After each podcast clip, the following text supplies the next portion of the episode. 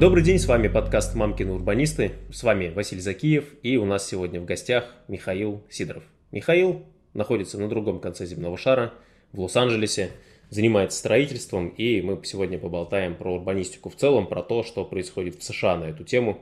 Видит ли Михаил вообще какие-то там изменения, потому что мы про них читаем. Поговорим о том, как со стороны человека, который вообще никогда этого вопроса не касался, выглядит то, чем мы занимаемся.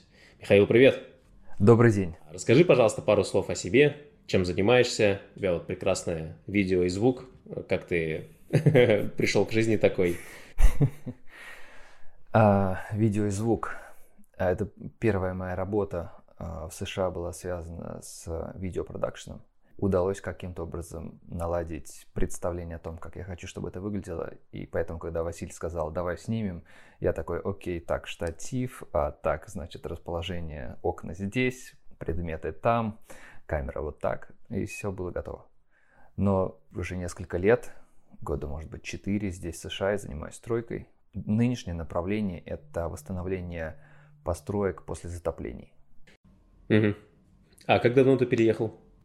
Получается, 6 лет, 3 месяца и 3 дня. У тебя в часах таймер, который отмечает это время? Нет, дата, я просто помню, а в часах дата. Замечательно. А почему перешел именно на то, чтобы заниматься стройкой? Стройка – это моя ниша, ну, то есть это моя тема, вот, душевно. Занимался видео только из соображений, легкий вход был, и мне нравилось, что это можно условно научиться и работать уже в любой другой стране удаленно.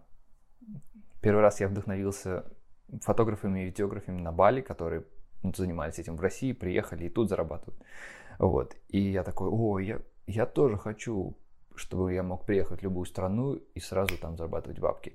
И так я занялся видео, но не потому, что мне это нравится, а потому что это какое-то ну, решение вопроса. А потом, когда я однажды себя спросил, а, чем бы я занимался, если бы вопрос денег не стоял, это была стройка. А в стройке ты чем занимаешься? То есть ты руководишь своей компанией или просто сам строишь? Значит, у нас а, 6 человек. А, Команда? Да, дво, два человека в белорусском офисе и а, нас четверо ну, в поле, значит, и я сейчас работаю над тем, чтобы исключить свое, свое рукоделие, заниматься менеджментом, но нет-нет, а бегаю на проекты иногда. Приходится брать в руки молоток, да? А почему ты хочешь отказаться от того, чтобы работать руками? А, хороший вопрос. А, у меня есть тяга к а, развитию, к экспансии компании. И пока я занимаюсь непосредственно в поле, когда я вовлечен в а, производство, это накладывает отпечаток на менеджмент, на развитие, и у меня сердце крови обливается, когда я вижу, что, я, что мы или компания могла расти, а этого не происходит, потому что сегодня а, я там бах-бах-бах, ты-ды-ды-ды-ды. Ну, то есть, потому что занят какими-то операционными делами, вместо того, чтобы развивать компанию, да? То есть, для тебя нравится, получается, не, не сам процесс, как бы, того, что ты руками работаешь, в стройке, а то, что ты что результат даешь. Люди живут там в новых домах, которые ты построил. Да, мне нравится результат, а, тот, который фактически незыблем. То есть, если ты строишь что-то, например, там в России я строил дома, в... здесь я еще ни одного дома не построил, но тем не менее, ты, когда ты что-то построил, пристроил, улучшил, результатом твоего труда или твоей компании становится конкретное, измеримое оби... ну, пространство, объем. Это как, наверное, у колонизаторов это как свой флаг поставить, что вот теперь это моя земля. Вот, и я такой могу точно знать, что вот, например, там тысяча кубических метров на земле занято строи... там, объектами, которые я построил, там живут люди. Даже если ты сам руками это не строил. Да. И даже, ну, то есть, и это останется надолго. Если, например, как, это контент-креаторы условные, а результаты твоих трудов а, через несколько месяцев они уже будут не, не особо актуальны. Даже, даже, даже свадебные видео, которые так ценны людям, а, они не будут их пересматривать спустя время, и никто не вспомнит, кто ты, кто снимал. Потому что какой смысл смотреть плоское видео в VR, да? Через, через 20 лет. Ну, типа того.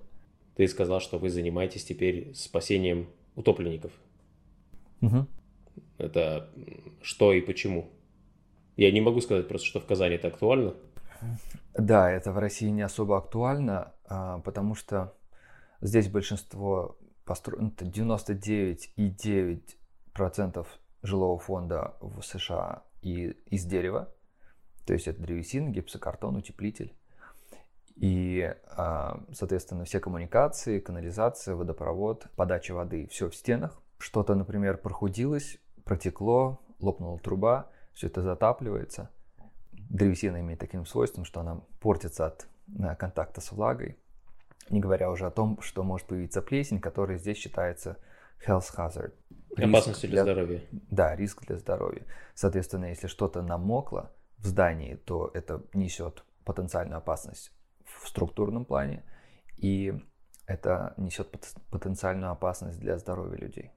То есть люди ответственно к этому относятся? В начале года был прям катаклизм. На федеральном уровне его назвали emergency situation. Было очень много воды, дождей очень много, затопило очень много. Есть проекты, которые только сейчас начинаются, спустя 9 месяцев, потому что люди не спешат. Поэтому насчет ответственности это такой вопрос. Но индустрия ответственно подходит. Индустрия определила, как ты должен и как скоро как брать под контроль поток, ну, затопленное помещение или а, постройку. Индустрия заботится. Что значит индустрия? Это строительные нормативы, а, определенные стандарты. Я заметил, что они здесь очень заботливы по отношению к людям, прям очень, мне это очень нравится. На законодательном уровне ты не можешь сделать что-то, не имеешь права, по крайней мере, не имеешь права сделать что-то, что не соответствует требованиям, нормам. Mm-hmm. Это касается всего, это касается дверных проемов, их размеров, таким а, образа, как они должны быть оформлены, а, расположение дверных ручек, тип дверной ручки регламентирован. То есть, если это а, по процедурам, если, если дом, например, строится с учетом доступа для инвалидов, то ручка, например, не может быть такого шарикового типа вращающаяся. Mm-hmm.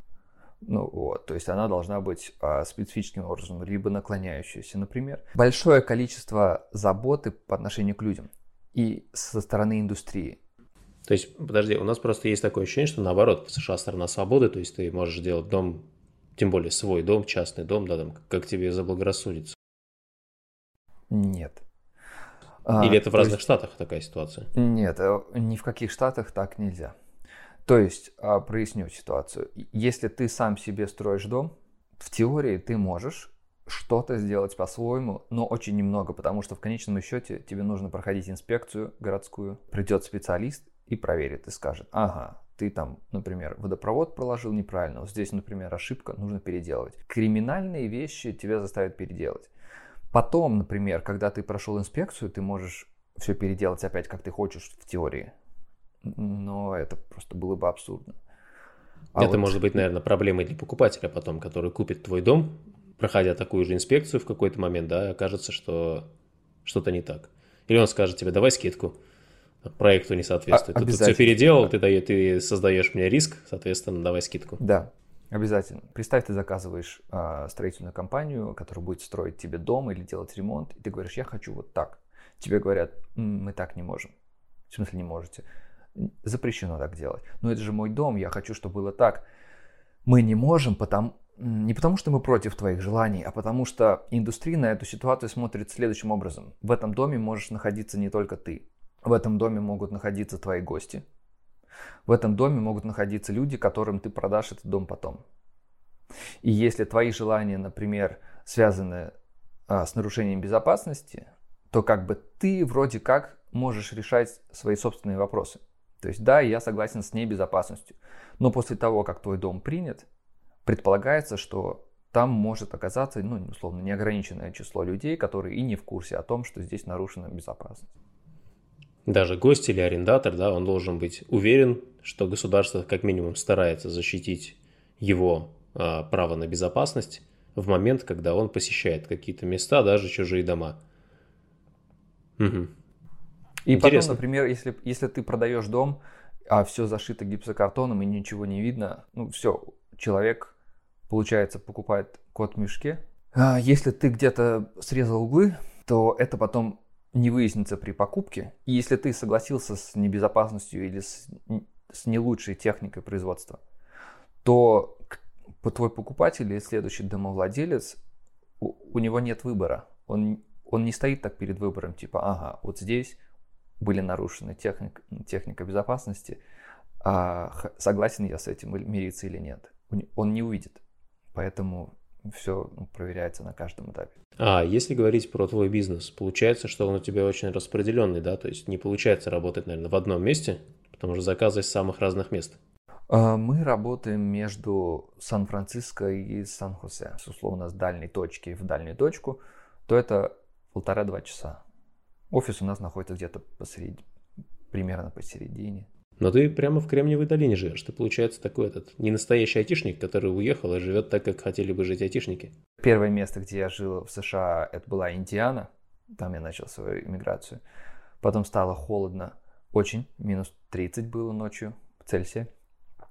И я переехал в Лос-Анджелес, чтобы было тепло. А потом мне предложили на стройке работу. Я переехал в Сан-Франциско и здесь остался. Mm. То есть это случайность. Классно. И получается, что вот, ну, вот в этом ареале у тебя постоянно разные заказы. И часть этих заказов связана с домами, которые по внутренним причинам затопились. Угу. Ну, то есть там трубу прорвало, да, а часть внешняя. Ну, то есть произошло там наводнение, э, ливни, э, угу. что-то еще, и, соответственно, дом подтопило. Да. Если я правильно понял, в основном у тебя получается ремонт после утопления, я так понимаю, косметический, да, без конструктива, без задевания конструктива. Ну вот, кроме тех случаев, когда ты говоришь, там дерево долго пролежало. А, да, чаще всего рушим гипсокартон, теплитель, половое покрытие, потолок. Ну, там, по сути, потолок, стены, все это гипсокартон. Вот, мы все это вскрываем, устанавливаем я не знаю, специальное из полиэтилена ограждение, то есть как в этих фильмах про пришельцев, там, значит, а, тамбур на молнии заходишь, молнию закрываешь за собой, следующую молнию открываешь, заходишь. Слушай, ну, слушай, судя по всему, к плесени относится очень серьезно. Это потому что климат влажный? Не могу сказать, что прям серьезно. Вот есть государством регулируемые субстанции, например, асбест, и свинец. Свинец используется в красках, использовался в красках, асбест в, стро... в большом количестве строительных материалов. А, и свинец и асбест регулируются. То есть ты прям законом обязан, и если ты не сделаешь, тебя повесят. А плесень не относится к регулируемым государствам. И если ты допустил выход условно, плесени из э, зараженной территории в другое место, человек может до конца жизни бороться с этой плесенью по разным углам, просто потому что ты не сделал вот этот контеймент а, правильно.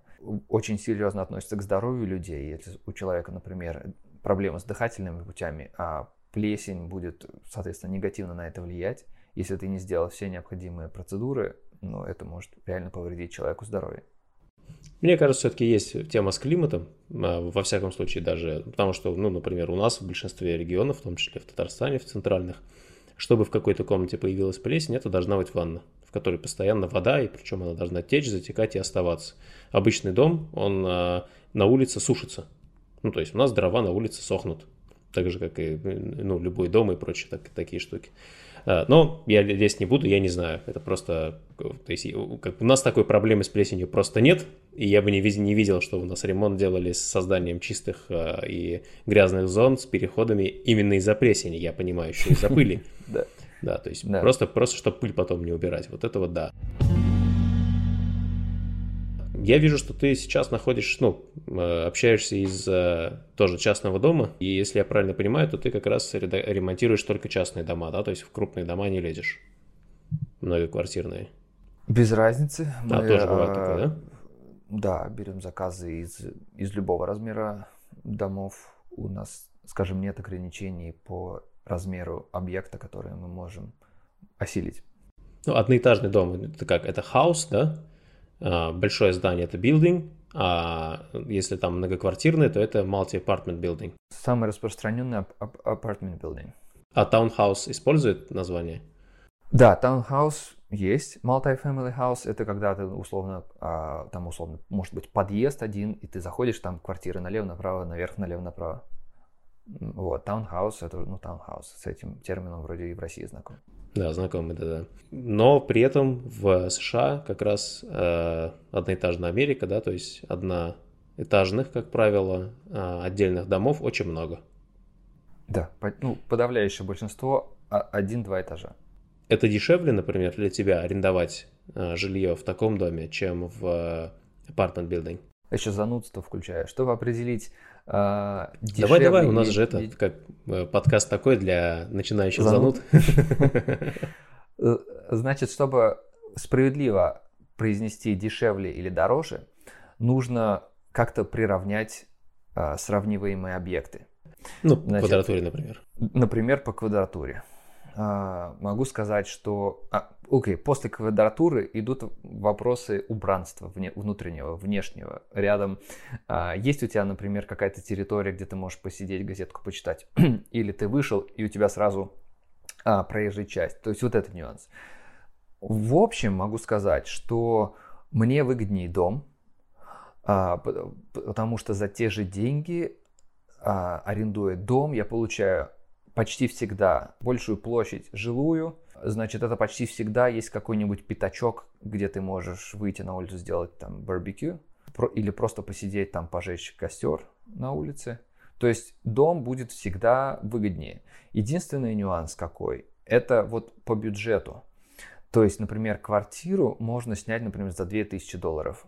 Но есть квартиры за 3500 долларов.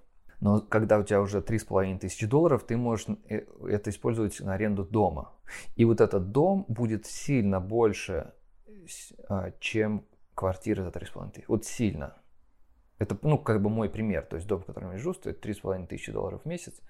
А, у нас есть а, backyard. У меня есть там свой маленький гаражик, где у меня там инструменты. А, то есть за 3,5 тысячи квартира, она была бы в лучшем случае с двумя спальнями, в каком-то многоквартирном доме. В лучшем случае было бы где поставить машину. И то не факт, что под крышей. Как бы вот. Угу. Ну, у нас скорее выглядит так, что э, дом по, по стоимости квадратного метра намного дешевле, чем квартира. А примерно одинакового качества строительства. Аренда несравнима, потому что рынка аренды домов у нас нет. Ну, то есть какие-то предложения, это, как правило, ну, там очень странные всегда предложения, как правило, они дороже. Просто потому что, опять же, рынка нет, типа, кому нужен дом, придется арендовать задорого, да. А, там за аналогичные деньги квартиру можно снять, ну, типа, шикарную, как правило. А, но, может быть, и от города в город ситуация отличается. А у тебя получается, что, в принципе, экономика подталкивает человека с определенного уровня начинать жить в своем доме. Во всех смыслах это удобно. Я не сталкивался. Так вышло, что, значит, Бог миловал, а, я не сталкивался. Но я часто слышу от а, иммигрантов удивление, что ты живешь в доме, сверху кто-то тебя живет, и ты слышишь, как они топают, слышишь, как они говорят, Потому что, ну вот из СНГ ты приезжаешь, у нас же в основном бетонные перекрытия в квартире. Железобетонные, да. Да, довольно тихо. Здесь, поскольку все деревянное, даже вот, ну, я строил дом а здесь, ну, будучи наемным руководителем объекта, а, шестиэтажный дом, деревянный. Все несущие конструкции тоже? Да. У нас была... делают так, что а, бетонные стены внешние и деревянные перекрытия, и там тоже как раз есть проблема со звукоизоляцией вверх-вниз. Здесь деревянное все. И с непривычки люди приезжают и удивлены, как, типа, почему? Почему э, я слышу, как люди топают, я, почему я слышу, как там э, люди разговаривают, и это дико. Я не сталкивался. Но да, такой нюанс есть, потому что старые строительные нормы э, несколько не, не идеальны. Сейчас можно сделать так, чтобы деревянный ничего ты не услышишь. Вот, но старые, они такие, там уже старый осыпавшийся утеплитель, там уже, э, не знаю, его просто мало, просто мало. Там один тонкий слой гипсокартона, сейчас можно сделать два, между ними еще специальный э, металлический профиль для, да, то есть сейчас технологии шагнули. И покупка или аренда своего дома обеспечивает тебя почти, ну, гарантии, что никто не будет топать на тебя сверху и снизу. Если это твои родные, ты скажешь «ша», типа на цыпочках все. это, ну, как бы, ты это контролируешь. Если это твои соседи сверху, ты ничего не сделаешь. Вот, и имея свой дом, ты относительную тишину получаешь и комфортнее. Михаил, расскажи, пожалуйста, как там устроен твой день, потому что я заметил, что у людей э, в зависимости от того, есть у них семья или нет, как раз есть разные э, потребности в инфраструктуре вокруг. Ну, то есть это школы, детсады, не знаю, магазины, парки, фитнес-центры и прочее. И ну, у людей меняются в связи с этим потребности и стиль жизни, то есть то, как они проводят день. Расскажи, пожалуйста, как ты сейчас проводишь свой день. У меня нет детей. Я замечаю вот это, то, о чем ты говоришь, разницу, например, там ребята, которые у нас работают а, с детьми, мы когда обсуждаем а, выбор жилья, точнее место, где, вот, для них первым делом важно а, уровень школ поблизости.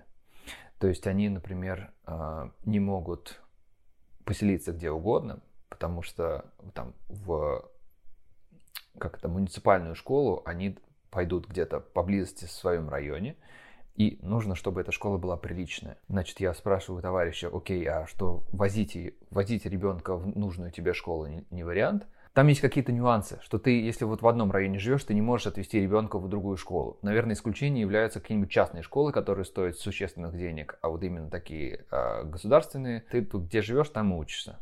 Это, для них это очень важно. А для меня не важно. Соответственно, я могу выбрать э, жилье в, в отрыве от э, школы. Это будет дешевле.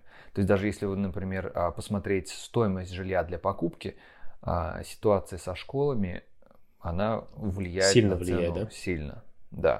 То есть ты можешь в интернете, есть э, сайт citydata.com, а, ты можешь посмотреть там по zip-коду, zip-коду, индексу, по индексу большое количество информации. То есть ты можешь посмотреть этнический состав, то есть там условно процент белых, процент азиатов, процент Серьезно? А, испаноговорящих, процент черных, процент... И это государственная информация? Да. Людей со специфическими наклонностями. Ты имеешь в виду геев? Да. Вплоть до этого ты можешь узнать. Средний доход в соответствии с э, налоговыми декларациями. Ты можешь посмотреть, ага, в этом zip-коде а, средний доход вот такой, в этом такой. Соответственно, по большое количество информации – ты можешь узнать, просто вот зайдя в интернет, и все это влияет на стоимость жилья. Но mm самое важное все равно будет школа, потому что дети наши все.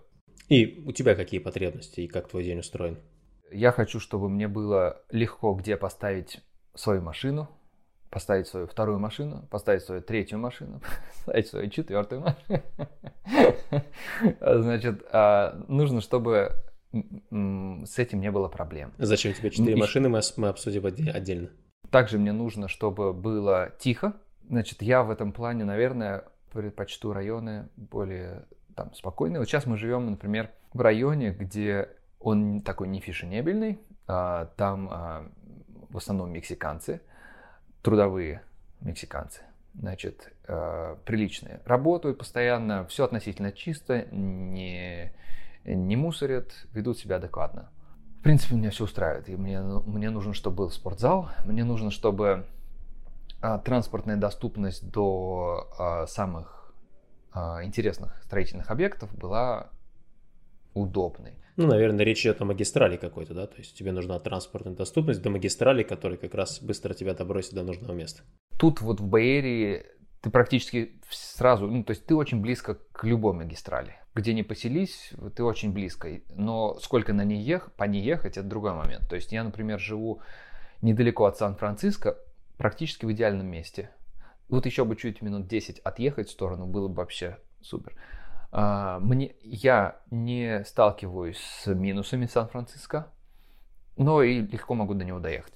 здесь нет э, бомжей, как об этом принято рассказывать про Сан-Франциско. Ну, Бэй Эрия а, и Сан-Франциско это, по сути, разные, да, вещи очень. Да, существенно. А, что мне еще нужно? Гараж обязательно, чтобы был вот именно гараж-гараж. То есть, если ты можешь арендовать квартиру, и там будет подземная парковка, где ты можешь парковать машину, то мне нужно место, где я буду складывать вещи какие-то, которые я не хочу заносить домой. Спортзал, продуктовый магазин. В принципе, вот Бэйрия, чем привлекательно, тут компактно и близко все. Ты можешь практически в любом месте находясь за 40 минут-час сменить кардинально место, где ты, что тебя окружает. Ты можешь из температуры 12-15 градусов поехать туда, где 25-30 за час, 40 минут даже, в зависимости от времени года.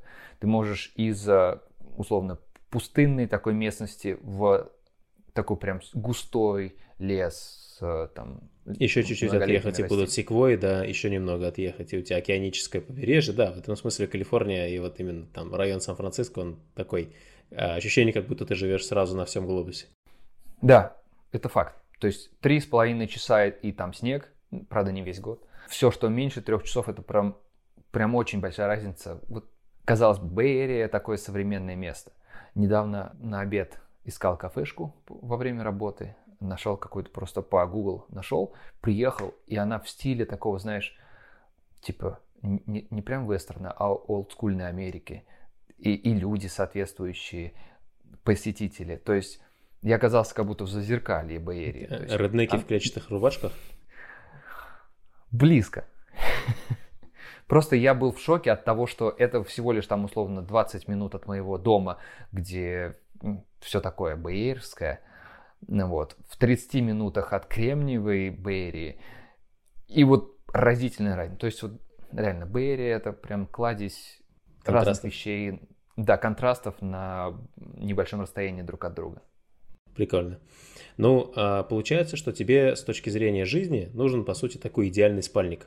То есть спальный район, куда ты приезжаешь поспать, рекреация, немного отдохнуть, может быть, то, что ты делаешь прямо рядом с домом, типа спорта, особенно выходные, да? А, неужели ты в продуктовый ходи... магазин ходишь пешком?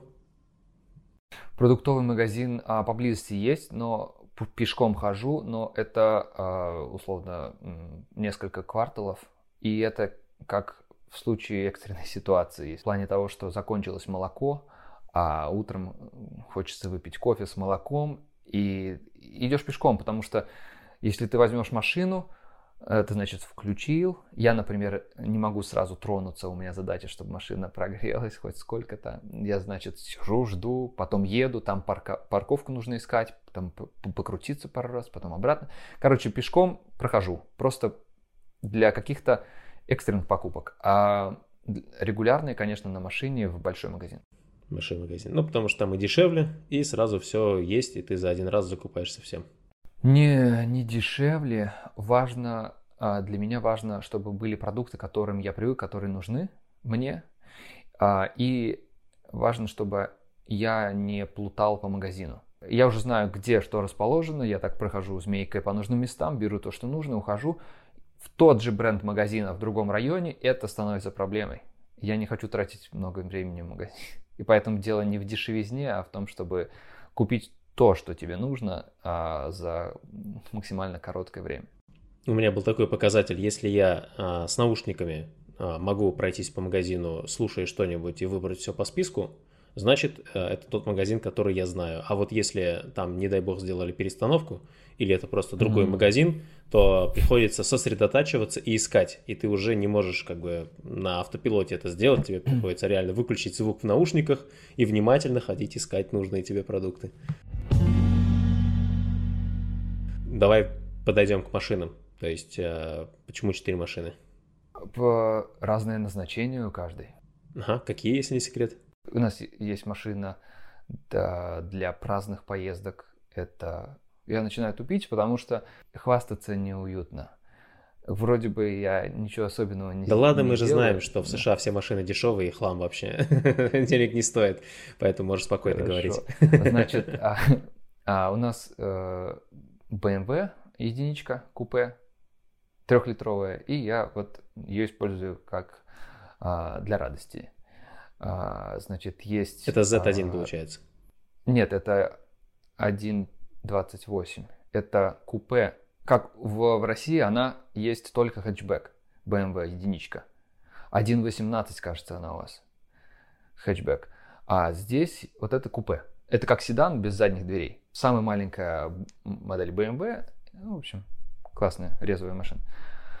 Значит, рабочий Ford, этот SUV, ну как типа внедорожник. Постоянно его использую. Не фургон? А, нет, это внедорожник.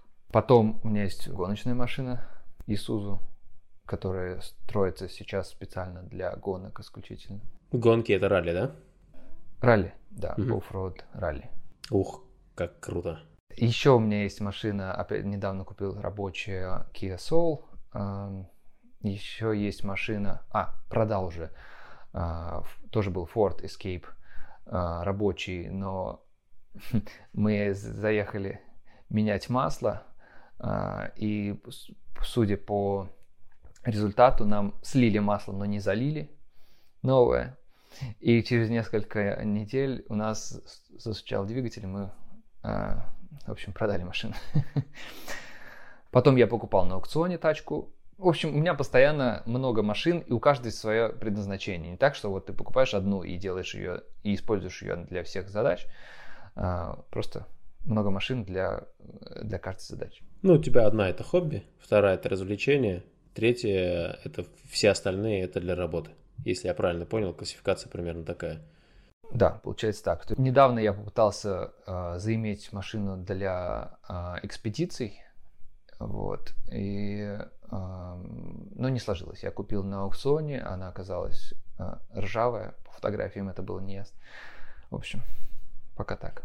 Для экспедиции это имеется в виду, там, типа, палатку погрузить, вот это вот все, поехать в лес, раз, разложиться кемпингом или... Типа, это должен быть э, внедорожник с, ну, определенно существенной проходимостью, и да, чтобы я мог поехать на нем в Африку и не, не бояться на каждом шагу о том, выживет он или нет. В Африку? Ну, придется перевести через океан контейнером, да, ты в курсе? Хм. No shit. Да, конечно. Круто. И тебе, получается, все эти четыре машины примерно, да, примерно, ну, надо иметь возможность расположить рядом с домом.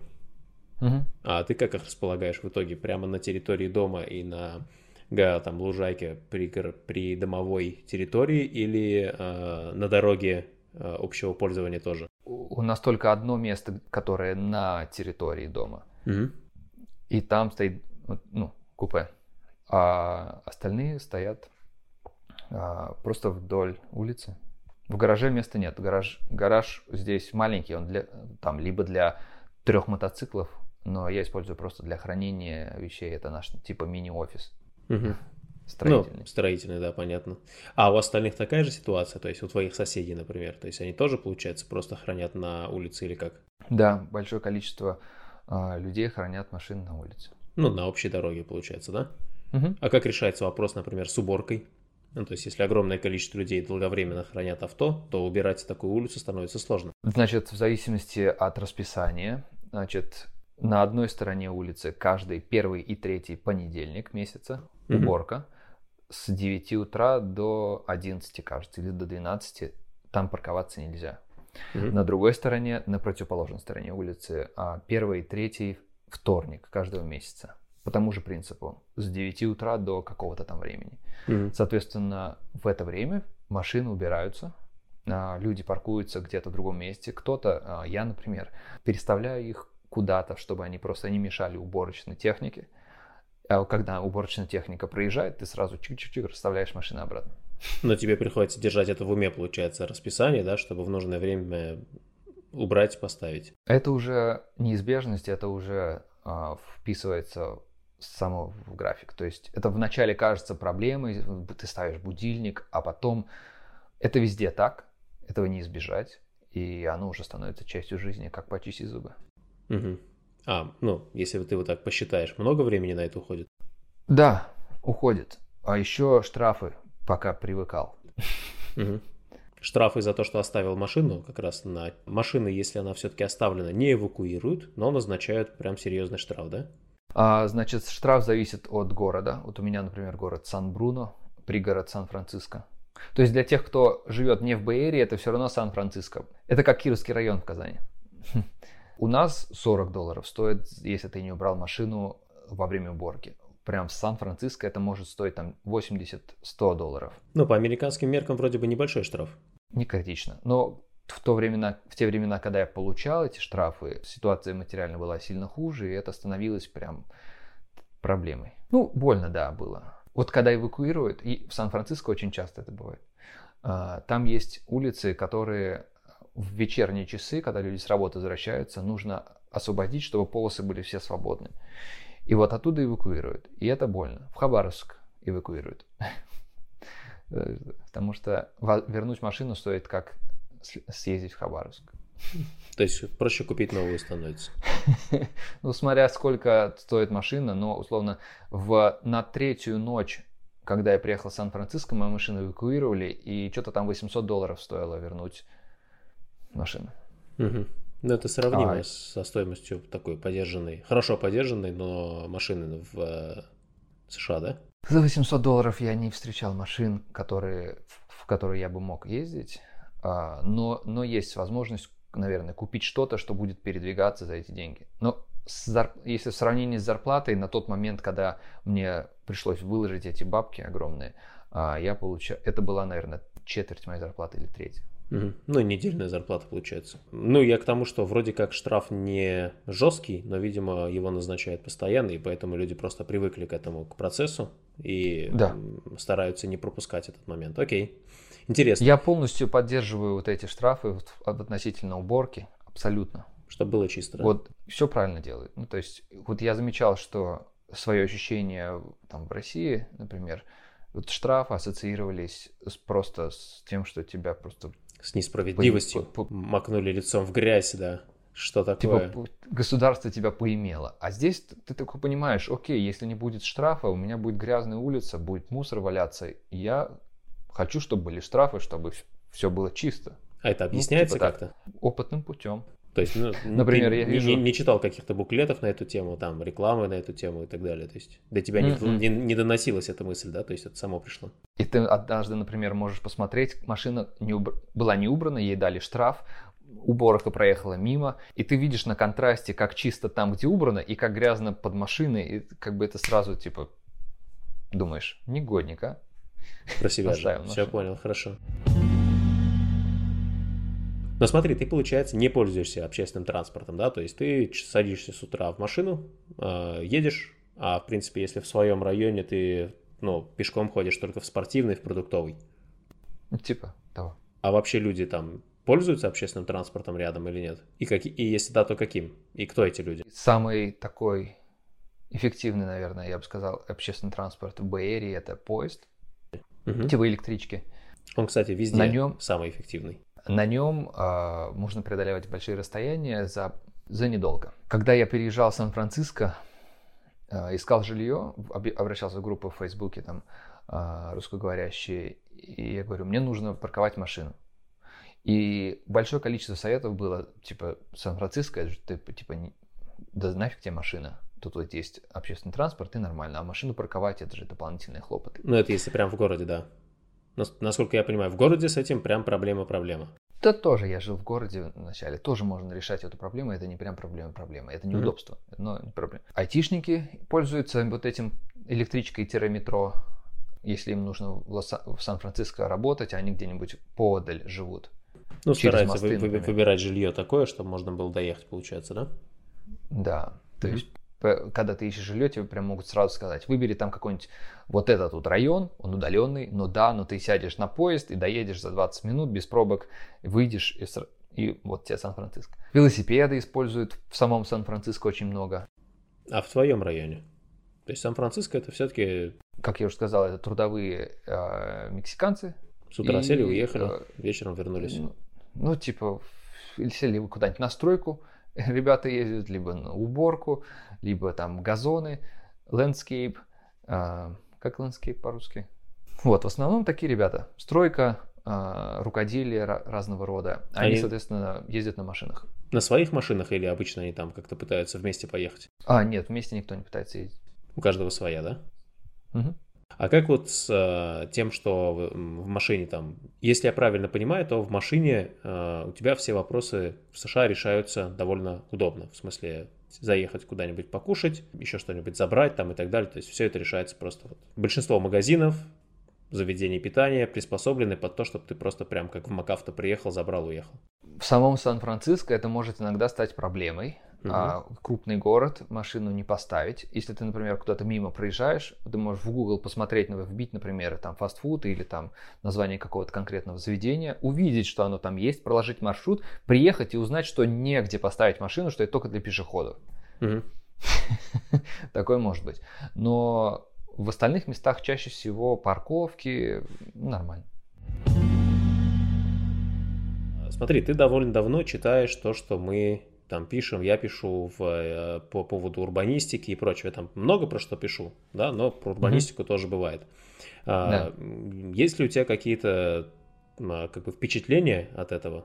А, впечатления. Ты причем можешь не, не сдерживать себя в выражениях, потому что я, я в общем, не обидчивый, а э, слушателям, наоборот, будет интересно что-нибудь такое остренькое.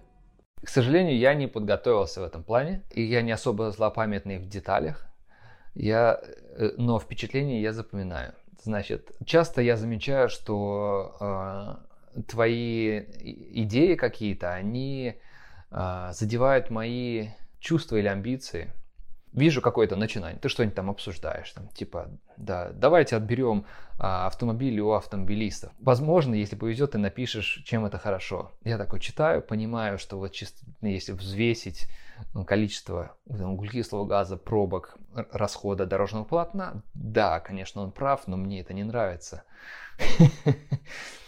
А, такое, значит, бывает часто, когда я вижу твои посты. Хочется сразу спорить, там, да знаешь, я когда сам читаю свои посты, хочется спорить на эту тему. Это ну, нормально, я тут имею мнение на этот счет. Фишка в чем? Проблема того, как устроены дороги сейчас, не в том, что э, автомобилистам тяжело.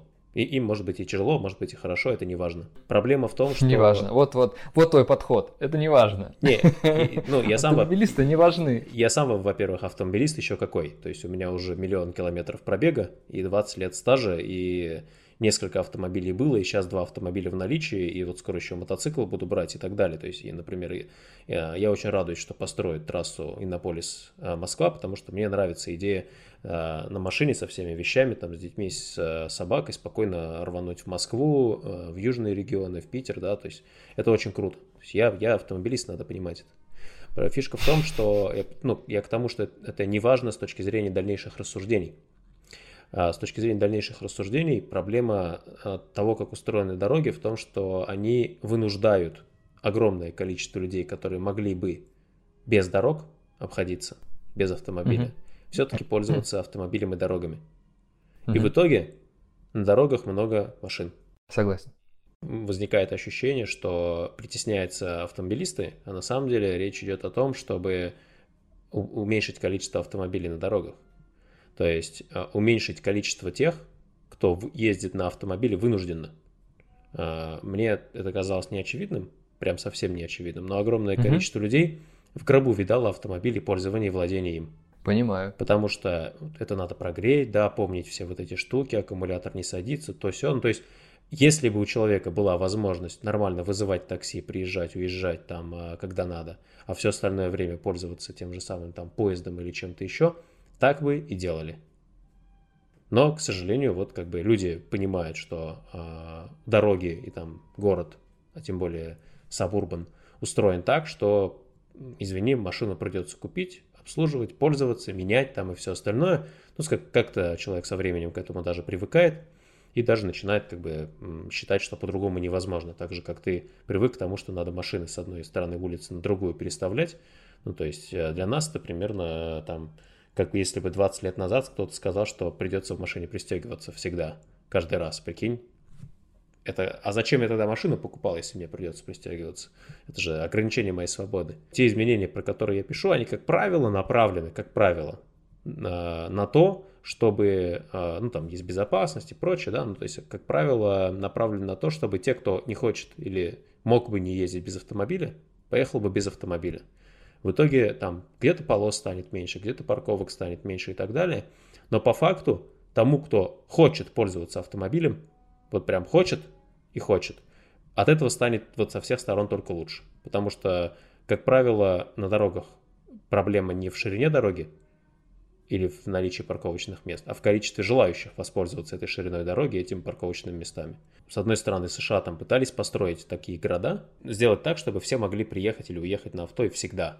Да, но не получилось. Это не получается. Это даже не вопрос денег. США чудовищно богатая страна по сравнению с другими.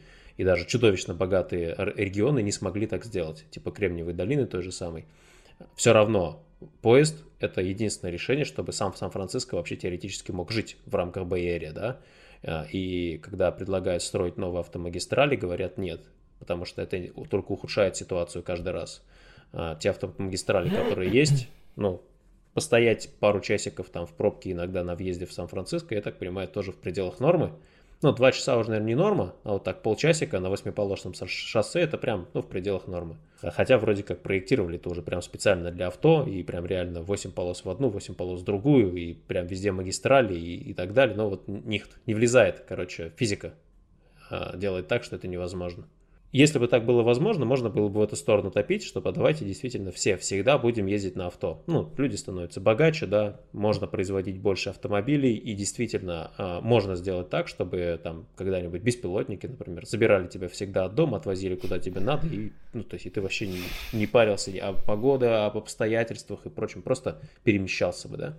Но угу. uh вот пока машины не научились летать и не стали полностью беспилотными, это, к сожалению, невозможно. И, и раз это невозможно, даже в чудовищно богатых странах, то как бы ищут другие варианты, а другие варианты связаны с тем, чтобы сделать тем, кто может быть без автомобиля, быть без автомобиля. В принципе, есть у человека с точки зрения необходимости довольно редкое количество случаев, когда ему автомобиль действительно нужен. Это когда есть дети, это когда работа связана с большим количеством разъездов, как у тебя, например. Да? То есть у тебя каждый объект в новом месте, ты не можешь как бы а, выстроить маршрут, там работа, дом, спортзал, примерно прикинуть, как у тебя там все эти автобусы и прочее работают, и жить в этом ритме. Ну, то есть нет, у тебя каждый раз все по-новому. Ну, еще какие-то там emergency, emergency situations, когда там инвалид или еще что-нибудь такое, да, например, то есть где автомобиль uh-huh. действительно может быть необходимостью. Во всех остальных случаях это удовольствие. Ну, еще не забываем, то владеть и ездить это не одно и то же. То есть ты владеешь четырьмя автомобилями, ездишь в любом случае на одном.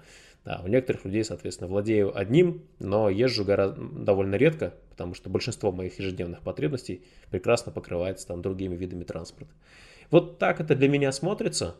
И с точки зрения такого злобного автомобилиста, как злобного антипрививочника, то есть правильный антипрививочник должен э, всех остальных, как не то что правильный, да, а хитрый и умный антипрививочник должен всех остальных, наоборот, заставлять прививаться, чтобы самому не прививаться и пользоваться сформировавшимся коллективным иммунитетом. Поэтому если антипрививочник говорит «не прививайтесь», то он как бы или просто не осознает последствия своих действий, ну или там а, искренне заблуждается по этой ситуации. Нужно не забывать этический момент. Если я, например, антипрививочник, ну или просто кто-то антипрививочник по, по убеждениям, что это нехорошо, не то рекомендовать это другим будет неэтично с его точки зрения. Да, ну то есть это как э, активный, убежденный человек. То есть это его точка зрения, и он считает, что она прям действительно правильная, и э, его цель в жизни не только в том, чтобы ему было хорошо, а чтобы всем было хорошо с его точки зрения. Насчет машин. А, я помню а, давно-давно, когда в Казани начали движение в сторону ограничения парковок. То есть в центре, например, был период, когда не было запретов на парковку, не было автобусных полос. Ты мог парковаться прям буквально везде. И это создавало неудобства, это создавало там меньший проезд, а, большее количество машин. Это создавало неудобства для автомобилистов. В первую очередь, э, реально припарковаться было негде. Когда появились платные парковки, я смог нормально приезжать к нотариусу и не крутиться по там два круга вокруг квартала в Казани, пытаясь найти место для парковки, потому что платная парковка давала мне, да, возможность заплатить 50 рублей, но спокойно оставить машину, сходить к нотариусу, сделать свои дела и уехать. Да, в конечном итоге все привыкли, но вначале это воспринималось так, что правительство хочет нагнуть людей, дополнительно заработать на них, денег, вот эти все вот идеи. А потом в итоге стало понятно, что за этим будущее. И я... То мне дедушка еще рассказывал про... Он рассказывал что про какого-то чувака, который проводил какие-то расчеты, и заключение было такое, что в городах и не следует двигаться по пути улучшения, увеличения дорожного полотна, улучшения для автомобилистов. То есть это было бы преступлением, потому что ты делаешь шире дороги, удобнее проезд, больше машин будет появляться, больше желающих будет в этом городе жить, ездить на тачке. Соответственно, чем шире и удобнее автомобилисту, больше будет машин. И это будет бесконечная гонка, потому что, улучшая дороги, э, будет больше машин. Там даже фишка не в том, что всем э, становится лучше автомобилистам, становится хуже другим. То есть да. А, в городе место ограничено, когда ты сделал больше дорог, стало хуже другим. Тем, кому стало хуже, думает, так, следующую зарплату я потрачу уже на машину в кредит. И все, улучшение тут же пропадает. Пропало. Да. да. Оно работало. Причем для, автомобиль, для автомобилистов тоже. То есть они вроде как там только успели порадоваться, но нет. И можно было бы сказать, что давайте продолжим этот процесс. Ну, в смысле, до конца. И получится Детройт, и, который докажет, что не получилось. Ну, то есть, не получается впихнуть достаточное количество парковок и дорог для того, чтобы все машины могли ездить потому, и, и, и оставаться на местах. Потому что, в принципе, человек живет, например, там на 50 квадратных метрах в среднем, да, там в США, по-моему, порядка 30 в среднем квадратных метров на человека приходится жилье, а, по статистике, с учетом всех детей и прочих, предположим, даже 50, то, на авто, то э, автомобиль он тоже потребляет э, место, и причем потребляет немало. То есть стоячий автомобиль потребляет минимум 15, это если как-то очень невероятно удобным образом подъездные пути расположены. А если это выделенная парковка, то он потребляет 30, потому что 15 и еще плюс 15 на подъездные пути. То есть я вот управлял огромной парковкой на тысячу машиномест, и я удивлялся, а почему здесь 30 тысяч квадратных метров? Вроде всего тысяча машиномест, да? И, а потом, когда мне приходил счет на уборку этих 10, 30 э, тысяч квадратных метров э, летом от грязи, а зимой от снега, я что-то прям очень думал, как бы мне там этот асфальт-то засеять, видимо, газоном.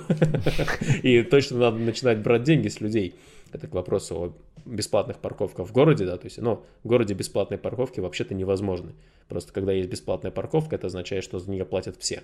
Расчеты даже в России показывают, что в год одно парковочное место на вот муниципальной земле, оно обходится примерно в 100 тысяч рублей. То есть 10 тысяч рублей в месяц. Огромные деньги. Огромные деньги. Огромные деньги, которые просто не считают, потому что они скрыты, например, в э, большой статье, которая называется «Уборка дорожного пространства». И там просто в год, там в Казани, например, э, если не ошибусь, 2 миллиарда. Ну, в смысле, просто вот 2 миллиарда туда положено. Нет, 2 миллиарда даже как-то мало. Ну, короче, вот цифры больше и сопоставимы. Просто, да, да. наверное, это только снег зимой 2 миллиарда. Ну и, соответственно, там не, не выделено, сколько из них ушло на то, чтобы прибрать парковки, сколько на, на другое. А у нас не организована вот эта вот тема с э, уборкой автомобилей. Даже во дворах многоквартирных домов это каждый раз э, борьба э, там, председателя ТСЖ с, со всеми остальными, чтобы даже зимой обеспечить, чтобы машины уехали, чтобы приехал грейдер и мог там убрать снег, причем как правило, это там 15-сантиметровый слой льда такого, который просто нужно наконец содрать, просто иначе машина начинает терять бампера на каждый день. Вот. Это не, не, ну, не организованно, и поэтому эта уборка еще неэффективна. Одно дело, ладно, если вы, ладно, мы тратим кучу денег, но хотя бы у нас улицы за счет этого чистые. Так нет. На самом деле все эти вопросы, да, необходимо взаимоувязывать, конечно. Все у нас работает. здесь бы просто решалось. Не убрал машину, при, приехал эвакуатор и увез твою машину. Произошла уборка, ты такой, а почему? А тебе сказали, ну, чтобы чисто было. Ты такой, м-м". и все. Вообще отлично. Надо так и делать. Надо и в России тоже так делать. Что это такое за ерунда? машину не убрал. Вообще, и разговоры, это время тратится у этого ТСЖ на разговоры, искать, значит, кто-то не убрал машину, бегай за ним, ищи. Надо упростить способ перемещения. Вот, ну, эвакуатор, может, слово страшное, но надо упростить способ переместить машину, если это нужно. Вот чтобы вот так вот было. Ну, тут просто такое есть общее непонимание, там, э, вопрос, наверное, свободы. То есть я из маркетинга вижу, что, например, фраза «клиент всегда прав», она воспринимается очень превратно, да, то есть клиент всегда прав, но пока ты зарабатываешь деньги. Как только ты перестаешь зарабатывать деньги, то клиент как бы, ну, там, перестает быть клиентом. Тут важно понимать, что клиент всегда прав, если это твой клиент. Потому что если там к тебе пришел, например, человек, который хочет построить пентхаус, да, то он для тебя как бы не прав, потому что это не твой клиент, твой клиент это утопленник, ну, в смысле, тот, у кого дома, дом, дом затопило. С другими ты не умеешь правильно выстроить экономику, процесс, у тебя другие специалисты, другой инструмент, и на строительстве пентхауса ты там скорее потеряешь, чем заработаешь. Да, на первом точно. Пока натренируемся, наблатыкаемся. Вот. И тут точно так же со свободой, да, то есть, да, там есть право того, что там твой автомобиль нельзя трогать, но пока ты не нарушил какие-то законы, которые связаны. Проблема еще, да, я вижу в том, что просто как-то боятся принимать законы. Ну, то есть, на самом деле, ну, это же не просто так убирают машину, потому что э, уборщику не понравилось, да, то есть существует огромная, скорее всего, законодательная база, которая как раз подразумевает, что, во-первых, вот такой знак должен висеть в таком месте, он должен быть не больше трех часов на уборку, да, то есть, что люди же не должны навсегда убирать машину там на полнедели, да, то есть, да, потом, соответственно, должен быть э, средство фиксации, да, того, что машина не убрана, средство того, как этот штраф назначается, какие-то правила, как это делается. Ну и, возможно, еще и пиар. Возможно, ты просто этот момент пропустил, как бы он был 20 или 30 лет назад, когда эту систему вводили, скорее всего, там на, э, на уровне муниципалитета, а может быть штата, да, может быть государства, объясняли, что, ребята, короче, вот такие будут правила, потому что... А теперь ты уже, да, видишь это ну, просто своими глазами, что, ой, я не убрал машину, мне штраф, и вот тут прям такой след остался грязно, неприятно получилось. Еще соседи тебе как бы намекнули, типа, дружище, дерти? Дерти. А в Америке очень мало государственной, прям государственной государственной территории, очень много частной. Например, магазин в США считается частной территорией, а, публичной. В России это считается ой, да, в США частные, в России это считается публичной территорией. И, а, соответственно, распро... законы распространяются. Если ты заходишь в магазин, общего доступа в России закон распространяется как на публичную территорию, в США как на частную. В част... На частной территории ты можешь устанавливать любые необходимые тебе правила столь скоро, сколько если ты а, уведомляешь или там, кто приходит, знает об этом. А вот. В ТСЖ в России, или ну, в СНГ, например, возможно ли просто взять, ну, всех, не знаю, уведомить, пусть они подпишут, что типа машину не убрал перед уборкой, потом забираешь ее с эвакуаторской парковки. Нет, в общем и целом нет. Ну, то есть вообще теоретически, наверное, можно, но это сто процентов очень такая уникальная будет практика, потому что, ну, в России законодательство, оно такое более плоское. То есть оно уменьшает количество возможных вариантов того, что происходит в тех или иных местах, чтобы как раз ну, там, не допускать каких-то злоупотреблений на уровне отдельных управляющих компаний, ТСЖ и прочих. Поэтому у нас скорее, да, в магазинах действует единое общее правило того, что это паблик, ну, публичное пространство, и, соответственно, да, у магазина могут быть свои правила, но они довольно как бы от сих до сих.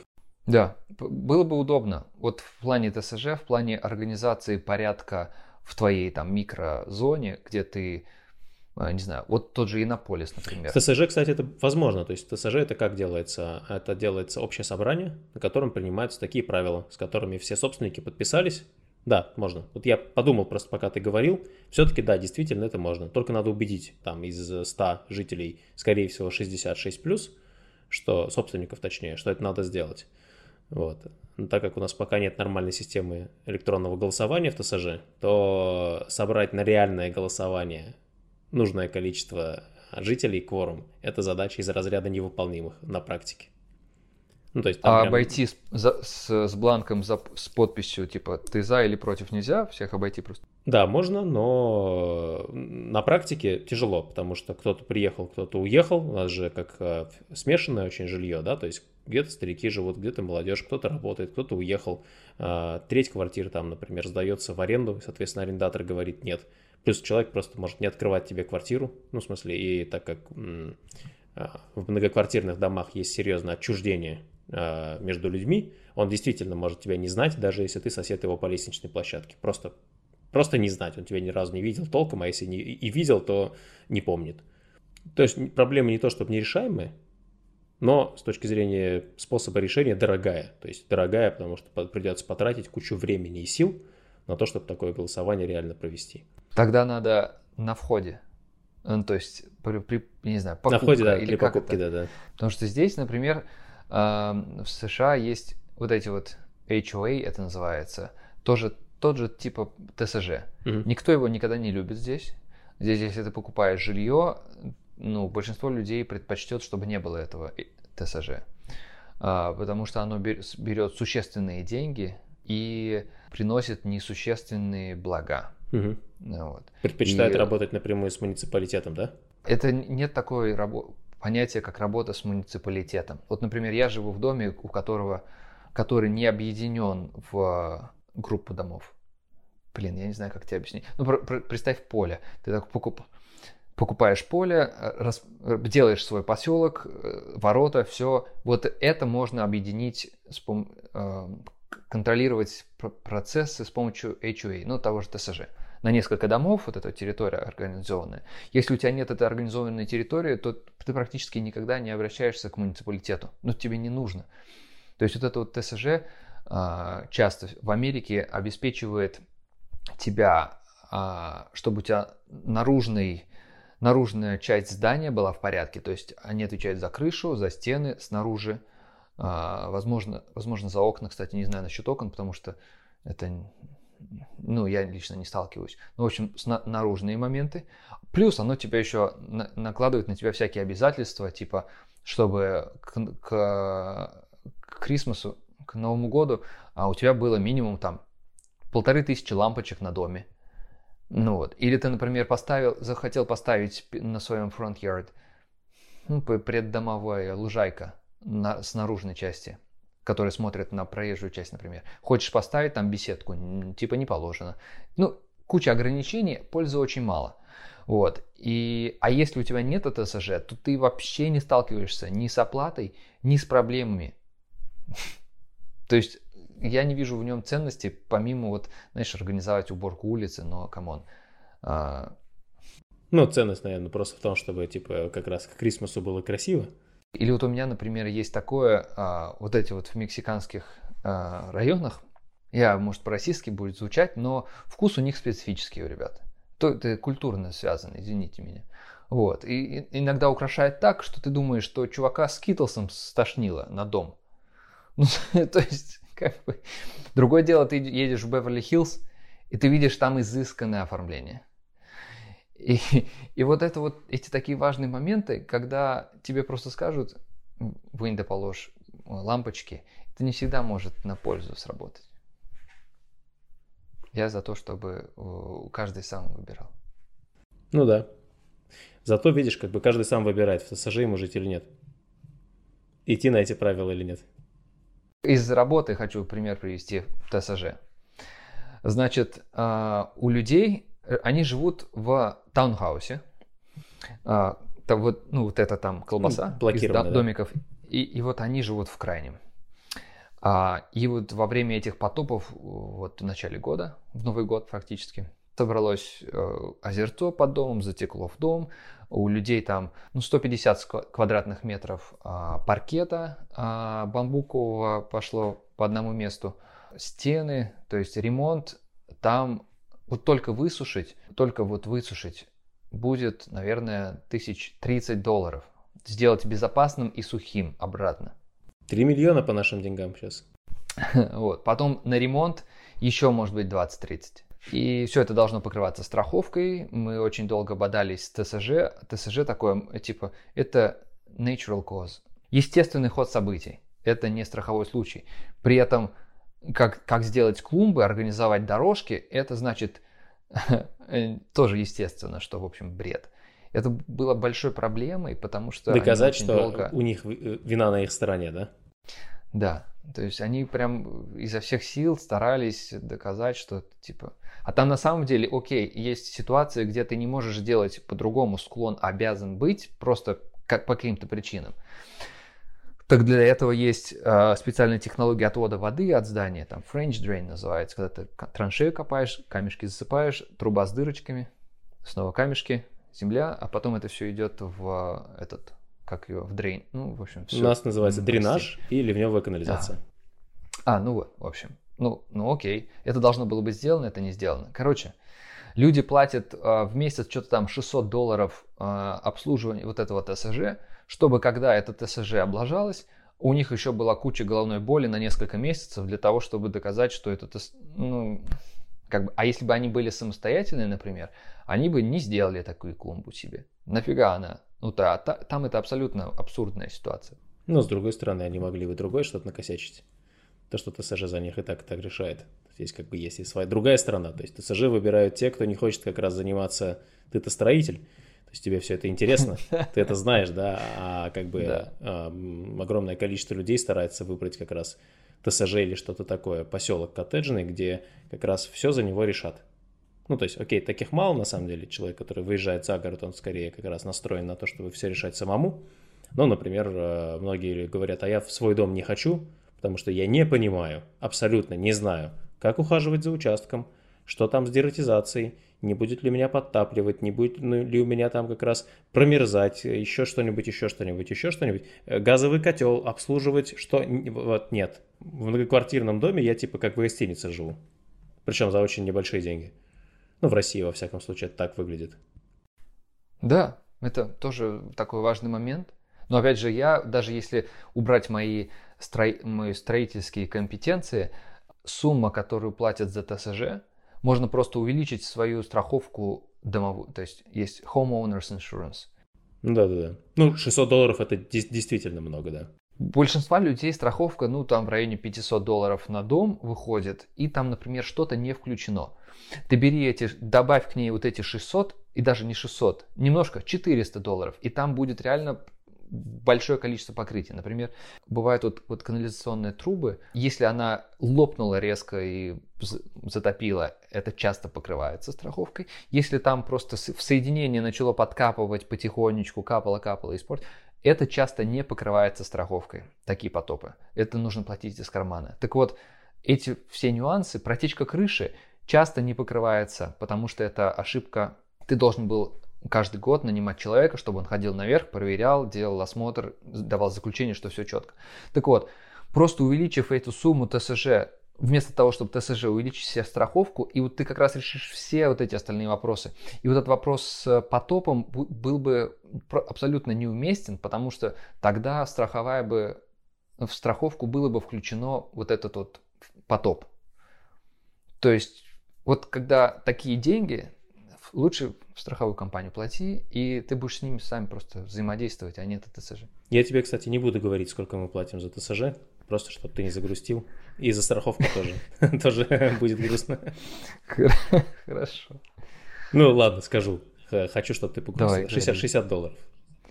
60 долларов в что? В месяц? Не, в, день, не в день, в месяц. В месяц 60 долларов. Это, ну, это причем э, по российским меркам такое дорогое ТСЖ. Ну, то есть... А сколько, сколько средняя зарплата сейчас в России считается в долларах? Считается как средняя, то есть не медианная, сейчас 600. Медианная порядка, порядка 350. Ну, надо понимать, что там типа полгода, год назад было в два раза разница. То есть, когда курс был там 50 долларов, 60 долларов, и сейчас 100, 600 долларов. Окей, 600 долларов. Значит, значит 10-20% э, от зарплаты. Значит, если здесь человек получает, например, 10 тысяч долларов зарплату, то 10 тысяч долларов за ТСЖ. Да, этот, этот ТСЖ должно э, золотом укладывать э, дорожку за такие деньги. За 1000 долларов. Ну, это просто... Это, ну, то есть, это 10% от зарплаты, но это прям огромная сумма, потому что я но, это на но, себе заметил. Но, но я скажу, что вот опять же, за 6 э, тысяч рублей, да, за 60 долларов, это, повторюсь, это дорогое ТСЖ, то есть то, которое не в том районе, где средняя зарплата 60 тысяч рублей. Mm. Угу. Я понял.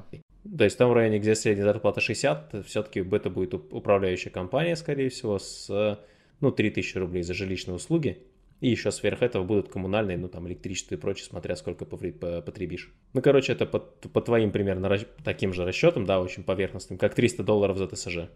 Но это все равно дорого, я так понимаю, да? Смотри, объясню. 10% а, от зарплаты здесь и 10% от зарплаты в СНГ – это существенная разница. Я не знаю, я не могу сейчас в килограммах изме- объяснить почему, но это ощущается так существенно. Вот, например, вот эти вот тысячи, тысячи долларов, от 10 тысяч тысячи долларов, 10%. Вот просто представить, если что ты откладываешь эти 10% а, здесь, по результатам года, у тебя огромный ресурс. Когда я жил в России, например, откладывание каких-то денег не приводило к таким же возможностям в конце года. То есть даже ты когда зарплату, вот в США, например, зарплату тебе называют, всегда это годовая зарплата, не месячная. В России это всегда месячная зарплата, никогда годовая.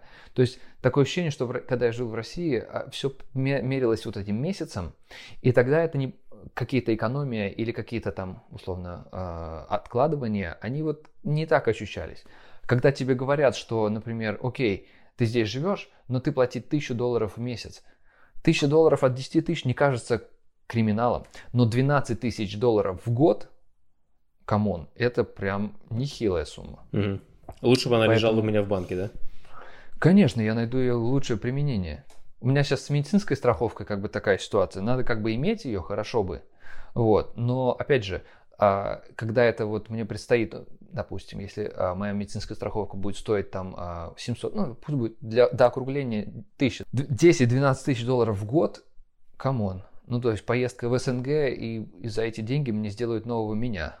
А, и, и, и вот это прям реально, это очень важно. И когда ты говоришь, типа, 300 долларов, да, как бы небольшая деньги, но то, что ты можешь сделать сам за эти деньги, принимая решение самостоятельно, не идет ни в какое сравнение. Ну да, в этом смысле есть, есть э, смысл в этом. Вопрос там типа как раз времени, видимо, на решение. Ну и опять же вопрос просто того, какие правила игры в том месте, куда ты заехал. Ты, ты же покупая э, жилье в, например, том месте, где ты там сейчас живешь, не, мож, не хочешь внезапно требовать, чтобы у тебя рядом была, например, художественная мастерская, да, то есть или там, ну просто потому что ты когда покупал ее, там не было. Так, таковы были правила игры. Не помню, то ли ты, то ли у кого-то еще бы, а, я участвовал в обсуждениях, в комментариях по поводу а, велосипедистов. А, есть прям тема, что в Америке велосипедистов мягко говоря, недолюбливают на дороге. Как это в СНГ? Я прямо сегодня смотрел, кстати, а, ролик, а, точнее, мультфильм Уолта Диснея 1950 года. И суть этого ролика как раз в том, что герой, садясь в автомобиль, превращается в агрессивного хама, который, короче, там обливает э, из луж пешеходов, опасно ведет себя на дороге, там а, а потом выходит из машины такой и, короче, пошел как пешеход. В общем, да, пострадал от других автомобилей, обратно сел в автомобиль, тут же превратился обратно. Ну, на днях выложим, э, правда, в э, иннополисовском внутреннем этом телеграм-чате для как раз обсуждения всех этих тем. Но если нужно, я тебе перешлю. Короче, что, я к тому, что проблема не не единичная. Там фишка в чем? А, когда ты в автомобиле, и вообще, ну, у человека есть э, быстрая система принятия решения и медленная система принятия решения. По медленной системе принятия решения хорошо бы заняться там, например, профилактикой зубов заранее. Да, но по быстрой сейчас не болит, есть более другие важные дела. Это пример абсолютно из другой сферы. С автомобилем и вообще с любым видом транспорта такая же история. Ну, то есть, садясь в автомобиль, есть быстрая система принятия решения, которая говорит тебе, мне пришлось притормозить из-за велосипедиста. Я еду по дороге, мне приходится ехать медленно, потому что я не могу его объехать. Ну, там, где обгон запрещен, например, да. Пешеходы движутся медленно, а велосипедисты быстрые, мне приходится бояться, что я его собью потому что он может быстро оказаться под колесами. Ну и так далее, и так далее. То есть быстрая система принятия решений говорит, слушайте, можно, пожалуйста, это убрать? Ну а медленная система принятия решений должна говорить то, о чем я тебе до этого говорил. Каждый человек, который пересел на велосипед, он освободил тебе парковочное место у дома, освободил тебе парковочное место у, у магазина и а, освободил тебе место на дороге, чтобы ты мог, мог спокойнее ехать. И так как дороги у нас устроены не по принципу из точки А в точку Б и прямая линия, они пересекаются с другими дорогами, то наличие других автомобилей, оно критично уменьшает время то, что ты немного снизил скорость из-за пешеходов на пешеходном переходе, на светофоре и так далее, оно время в пути меняет не сильно. Гораздо сильнее меняют э, перекрестки, пересечения с другими автомобилями. Э, фишка в чем? Когда ты движешься в городе, не, не трассе, а в городе, ты не можешь рассчитывать на среднюю скорость там больше 30 км в час. Именно из-за того, что и так есть пересечение. А если ты еще быстро разгоняешься и тормозишь между участками, то тогда, ну, как бы твоя средняя скорость меняется не сильно. Ну, прям совсем не сильно, не критично там. Приедешь за 28 минут, а не за 30. И, и на самом деле велосипедист, он психологически влияет на то, как ты едешь. По факту нет. На практике, отвечая на твой вопрос, это приводит к тому, что во всех странах автомобилист, когда он едет на автомобиле, не любит велосипедистов и наоборот. А когда он едет на велосипеде, он не любит автомобилистов. То есть здесь вопрос не в свойстве головного мозга человека, а в свойстве головного мозга того человека, который в данный момент едет на чем-то. В этот момент они ему мешают. Там с самокатами самая стандартная история. Вот сейчас очень много электрошеринговых самокатов везде, да, которые разгоняют. Соответственно, один тот же человек, когда идет пешком, он его бесит, эти балбесы, которые гоняют, в этот же человек, садясь на электросамокат, сам начинает гонять. Собственно, как и в ролике 1950 года Walt Disney. Да, ну такая проблема есть. И как она, как, ну она никак напрямую там не решается, да, а в принципе и США, из того, что мы видим в роликах, да, и другие страны идут скорее по пути разделения потоков. Ну, потому что автомобиль это тяжелая, мощная, опасная штука, велосипед в этом смысле жутко уязвим. Но при этом хорошо бы, если бы люди пересели на велосипеды, те, кому не нужен автомобиль, те, кто заодно спортом занимается и так далее. Тогда автомобилистам станет больше мест. Ради этого отдать одну полосу становится эффективным решением. Нормальная практика такая. Сначала делают разметку, потом понимая, что разметка не работает, делают гибкие столбики, потому что они позволяют физически ограничить место.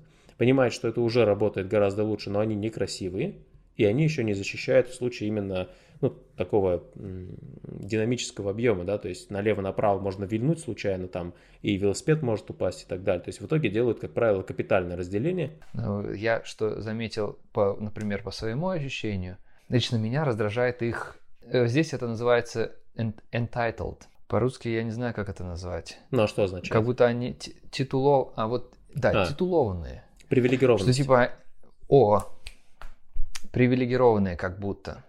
То есть, например, а, в США, вот сколько я живу, ну, езжу по работе в Сан-Франциско, там очень много велосипедистов, никто не останавливается на знаке «стоп». Это вызывает негативное отношение по факту сразу. То есть, как, как, какого фига? Это а, обрекает тебя на, на дополнительный расход внимания, вот пока ты едешь. Это я знаю, например, где выше вероятность встретить велосипедиста, где ниже. И там, где выше, это прям дополнительная работа, потому что ты знаешь, что они клали на правила. И это раздражает. Ну вот, когда они ездят по дороге сейчас спокойненько, ну пусть едут.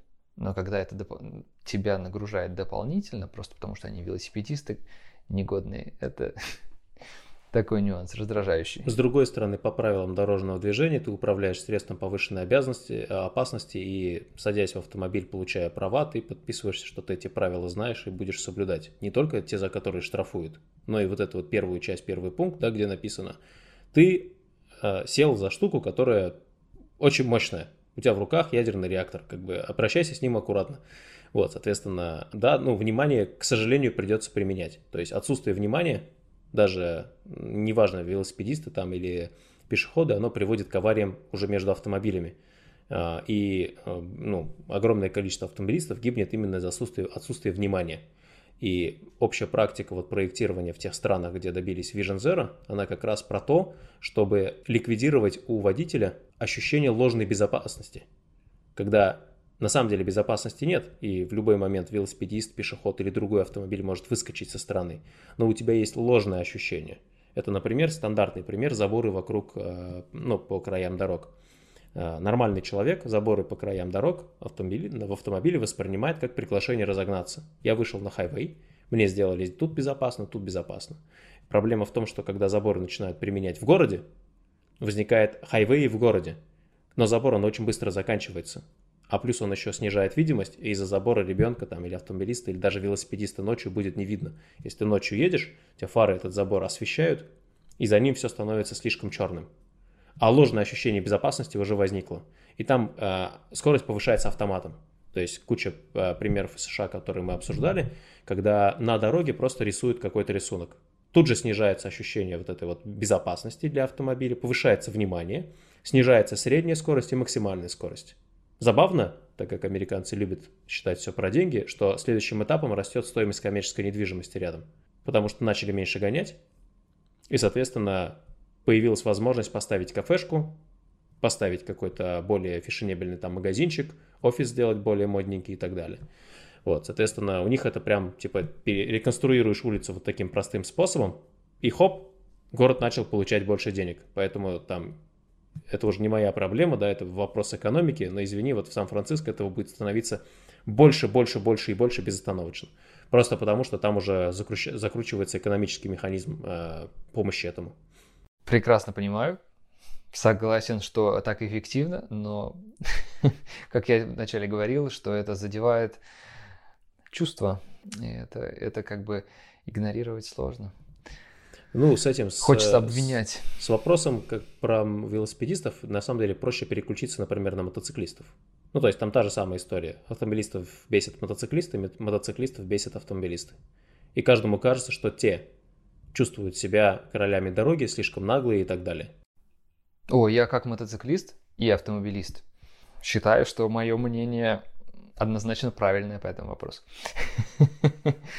а, значит, я когда езжу на мотоцикле, а, ездил, а, сейчас в Сан-Франциско холодно, я себе не, не покупаю, но а, сколько я успел поездить. Мотоцикл меняет состояние твое. Вот когда ты садишься на мотоцикл, ты другой человек. Ну, ты сверхвнимателен, ты сконцентрирован, ты практически в потоке. Сверхвнимателен, сверхсконцентрирован, ты ощущаешь себя иначе. Значит, я замечаю, что большое количество, например, мотоциклистов могут элементарные вещи, типа перевести бабушку через дорогу. То есть, когда мотоциклисты, я, я не, смотрю, они, мне кажется, думают о себе как о героях. Ну, то есть, слез такой, пошел, значит, как-то они вовлечены в процесс вокруг сильнее, чем ну, автомобилисты. Потому что они не сидят в железной коробке, да. А, да, они считают себя частью этого вокруг, и они сразу по-другому думают. Но есть нюансы, которые продолжают их особенность. Вот это, ну, помимо того, что они ощущают себя, они по-другому себя ведут. И вот эти моменты, например, по крайней мере, то, что я видел, что мотоциклист едет, например, там водитель перестраивался, автомобиля перестраивался, мотоциклист думает, что водитель не, его видит? Не, не, не, то, что видит.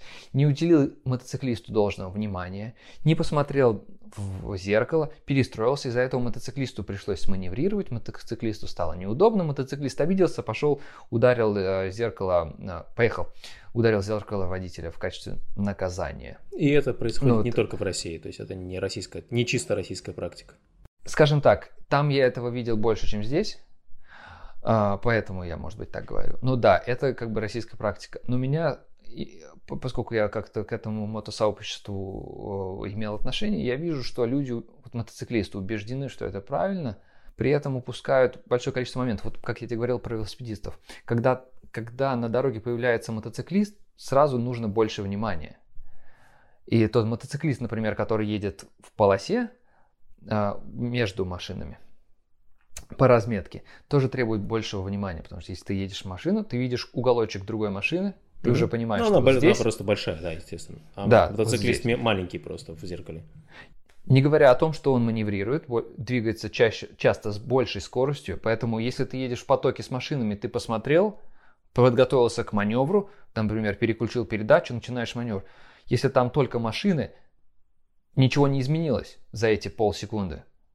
Но если там появился мотоциклист, который сменил полосу, и вот этот, ты перестраив... начинаешь перестраиваться, но картинка не обновилась. Ну, как, типа, разрешение. Да-да-да. Как это? Частота смены кадров не позволила тебе сообразить. Мотоциклисты это знают. Но сознательно игнорируют и требуют «Смотри, сука, в зеркала». Абсурд. Да, но э, point здесь в чем? Есть неприятие между автомобилистами и мотоциклистами, мотоциклистами и автомобилистами. М? Хотя Наверное, да. часто это один и тот же человек, который иногда на мотоцикле, иногда на автомобиле. Есть мало, как бы скажем так, а, упоротых мотоциклистов, да, которые только мотоцикл и все.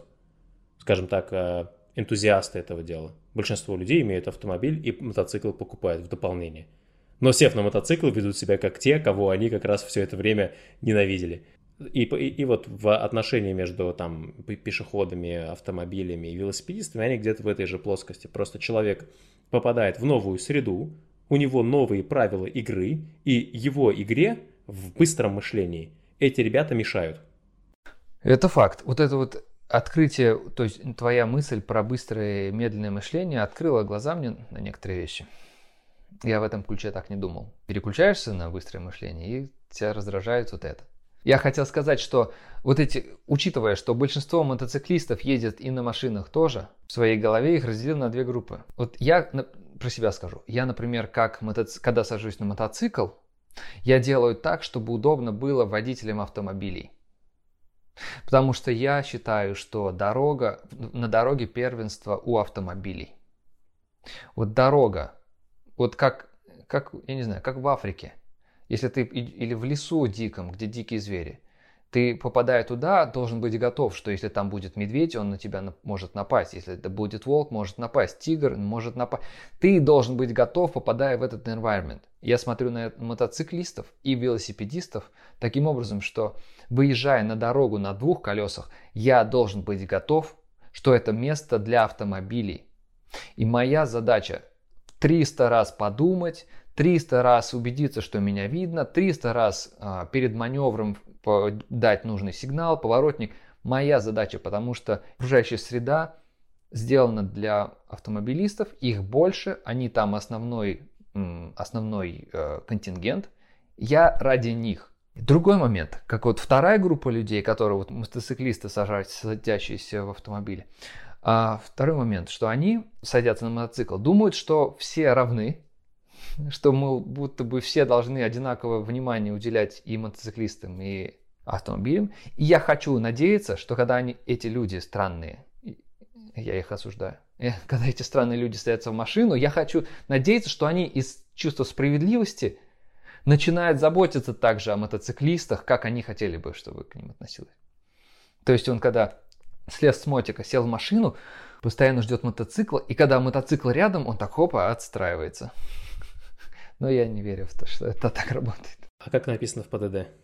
В американском написано, что типа ожидается больше от водителя автомобиля ожидается больше заботы по отношению к мотоциклисту. Как вот, ну, там какие-то слова. У нас которые... это прям не сформулировано, то есть у нас просто это все равное транспортное средство, то есть и. Я тоже считаю, что равное. Да, равное, но в некоторых странах, да, формулируют, что специально есть определенный приоритет, просто потому что эти ребята сидят в железной коробке, им не грозит умереть в случае ошибки. Почти стопроцентной вероятностью в случае столкновения, любого столкновения велосипед... Э, автомобиля с мотоциклом пострадает мотоциклист. И он как бы за все свои ошибки отвечает прям головой. Но, повторюсь, Пусть сам и отвечает. определенная привилегированность, Пусть... да, приводит к такому поведению. И от... Э, есть же еще, знаешь, такой момент, э, эффект неофита то есть, когда человек только-только начал чем-то заниматься, ему кажется, что весь мир, вы не видите, вы слепцы, вы не видите этого, все другое. А, и, соответственно, он а, довольно агрессивен, может быть, в плане любых вещей к окружающим. Кто-то начал заниматься спортом, он прям может быть агрессивен по отношению к своим близким, да, на тему... О, вегетарианцы такие бывают. Веганы. Кстати. Ну и веганы, вегетарианцы, то есть. Не, есть же стандартная шутка. Здравствуйте, я Иван, я веган. Это типа стандартное представление человека. А. Вот. А, и, соответственно, он не может не сказать просто, что он веган. Вот, угу. а, ну, с, и в таких сферах бывает, и когда человек начинает обычно, например, пользоваться велосипедом, есть стандартные такая, как, этапы. Первое, я сел на велосипед. Велосипед – это лучшее средство транспорта в жизни. Надо всем всегда ездить только на велосипеде. И в этот момент он довольно агрессивен, может быть, потому что ему кажется, что остальные его не понимают. И автомобиль, который э, не так, по его мнению, поступил по отношению к нему, в обычной жизни, будь он, он на автомобиле, тот на автомобиле, вы как-то, ну, типа, извини, там, ну, может, крикнули вы, да, а тут прям неофит, он готов слезть с велосипеда, да, и подойти и там шлемом настучать по стеклу, потому что он в неком таком а, ажиотажном состоянии, ангажированном состоянии в этот момент. Ну, к счастью, это проходит, И опять же, чем больше велосипедистов, тем больше примеров, как можно брать пример хорошего поведения от других. Ты видишь, что другие что-то не лютуют, да, и ты тоже меньше лютуешь. Проходит это в итоге становится так, что человек начинает пользоваться и тем, и тем. Третий этап – это просто пользование велосипедом тогда, когда удобно велосипедом, и без чувства внутренней вины пользуется, как у веганов, если вегетари, вегетарианцы, да, можно без чувства внутренней вины поесть мясо, если вдруг нету нормального э, зеленого салата. Дружище, вот мир не упадет. Один раз поешь, ничего плохого не случится, если ты, например, не поссоришься с мамой и съешь ее пельмени.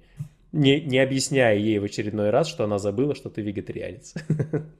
Ой, да. Или под руку, например, мясоедом не надо втирать про то, что как это вредно и плохо. Да. Вот... В следующий раз просто не окажешься с ними за одним столом. Да просто зачем, да, то есть мир не требуется в твоих пояснениях или в том, чтобы ты прям давил на людей со своим вегетарианством или велосипедизмом.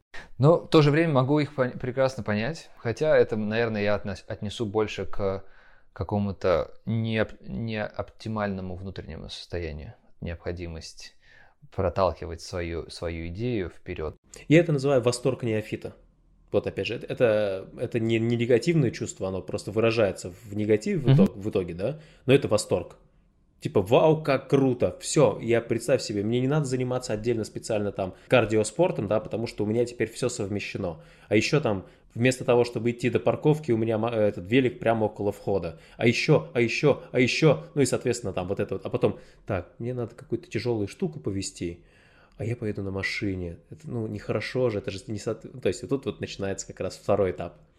Типа сначала с чувством вины, а потом без чувства вины начинаешь пользоваться и тем, и тем. А есть ли еще какой-то вопрос, который я не задал? Или что-то, о чем ты хотел бы поговорить? Как у вас поживает такси а, бесчеловечное? Поживает хорошо. Его пока не вкладывают конусами и не бьют молотками, как у вас. Пока спокойно ездит. Может быть, ты не знаешь, да, но у нас же работает своя пропаганда, которая, естественно, подсвечивает плохое, что происходит там, да. Ну и забавное. То есть у нас любит все, что связано с новыми технологиями. В целом, в России это есть такой как бы тренд. И, соответственно, беспилотники у нас как бы всегда в зоне интереса широкого народного, назовем это так а плюс это в США, плюс как бы гадость происходит. А, там есть видеоролики, как катаются на роверах, краду, вскрывают роверы и достают из них еду, и с, с автомобилями тоже такая штука, что есть целое движение, которое борется против а, беспилотников, там расставляя на капот конусы дорожные. Вот, ну типа, чтобы они не, не ездили, потому что они там мешаются и так далее. Я подозреваю, что такое движение, естественно, есть, да, и такое движение появится и у нас, как только товарное количество беспилотников появится на дорогах, потому что они бесят тем, что едут медленно и правильно. Надо присоединиться к этому движению. Но э, у нас они ездят сейчас э, в Иннополисе, в Москве и в Сочи, в Сириусе. Ездят всегда с инженером, хотя закон с начала этого года уже разрешает ездить полностью беспилотно. А, видимо, пока считает, что инженер все-таки желателен, и пока не возят детей. Ну, опять же, подозреваю, что это связано просто с нежеланием попадать в какую-то ситуацию, когда э, СМИ напишут какие-то ну, абсолютно вырванные из контекста новости про то, что беспилотник попал в аварию с ребенком. И просто беспилотник убил ребенка. Да, а на самом деле... Виноват не беспилотник, ну то есть кто-то проехал на красный свет, но ребенок был в беспилотнике. камешек вылетел из-под э, машины, которая ехала впереди, и попал по стеклу беспилотника. Формально это тоже ДТП. Понимаю. Да, тут у нас э, был период тоже, когда появились беспилотники, появились первые жертвы, сразу появились ограничения, и в Сан-Франциско а, был период, когда эти беспилотники были обязаны ездить с человеком, то есть там э, обязательно должен был быть кто-нибудь внутри. Я так понимаю, что они там накатывали просто часы тренировок, э, демонстрации эффективности, видимо, была. И потом уже какой-то момент освободили беспилотники, они теперь ездят самостоятельно. Это очень... Первые разы было видеть очень Тревожно. Очень тревожно. Но как пешеход, когда я подхожу к пешеходному переходу и вижу, что подъезжает беспилотник, я спокойно иду на пешеходный переход. А когда подъезжает человек, надо остановиться, поймать а, как это? Взглядом его? Да, глазной контакт.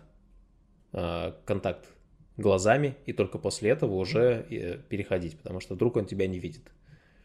Я думаю, почему ты решил освободить от потенциального риска беспилотник?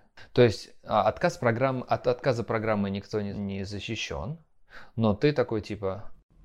Это психологически. То есть я сейчас и не, не долгим даже мышлением, опять же, а вот просто быстрым. Я вижу, как они аккуратно ездят. То есть они, они не вызывают ощущения опасности никакого вообще. Когда беспилотник тупил, но это будет не, не репрезентативно. Ну, и, и, ну, это не ощущение опасности. Ну, тупит и тупит. Ну, Нет, он там, он там такой вот, вот, вот дергался, перестраивался, ну как-то, короче. Ага. Он, конечно, никого не таранил, но вел себя неадекватно. С другой mm. стороны, какое количество неадекватных водителей и человеков. Да, даже несравнимо, я бы сказал. Большое спасибо, Михаил, за участие в записи. Вот. Совершенно отдельное спасибо за то, что выделил время пообщаться. Подписывайтесь на наш канал Мамкины Урбанисты. Его легко найти. Обязательно практически Ребят. в любом месте, там YouTube, э, Яндекс подкасты, Apple подкасты и так далее, по запросу «Мамкины урбанисты». Ссылки будут у нас. А, есть телеграм-канал, в котором мы публикуем а, эти ролики, и их можно обсудить. Можно оставить комментарии везде, вообще. Ставьте комментарии, лайки, подписки и все такое. Это все помогает продвигать здоровую урбанистику. Но проще всего мы отмечаем, отвечаем именно в Телеграме. Поэтому подписывайтесь на телегу. Там есть э, канал, там есть комментарии. Можно обсуждать с нами напрямую и быстро.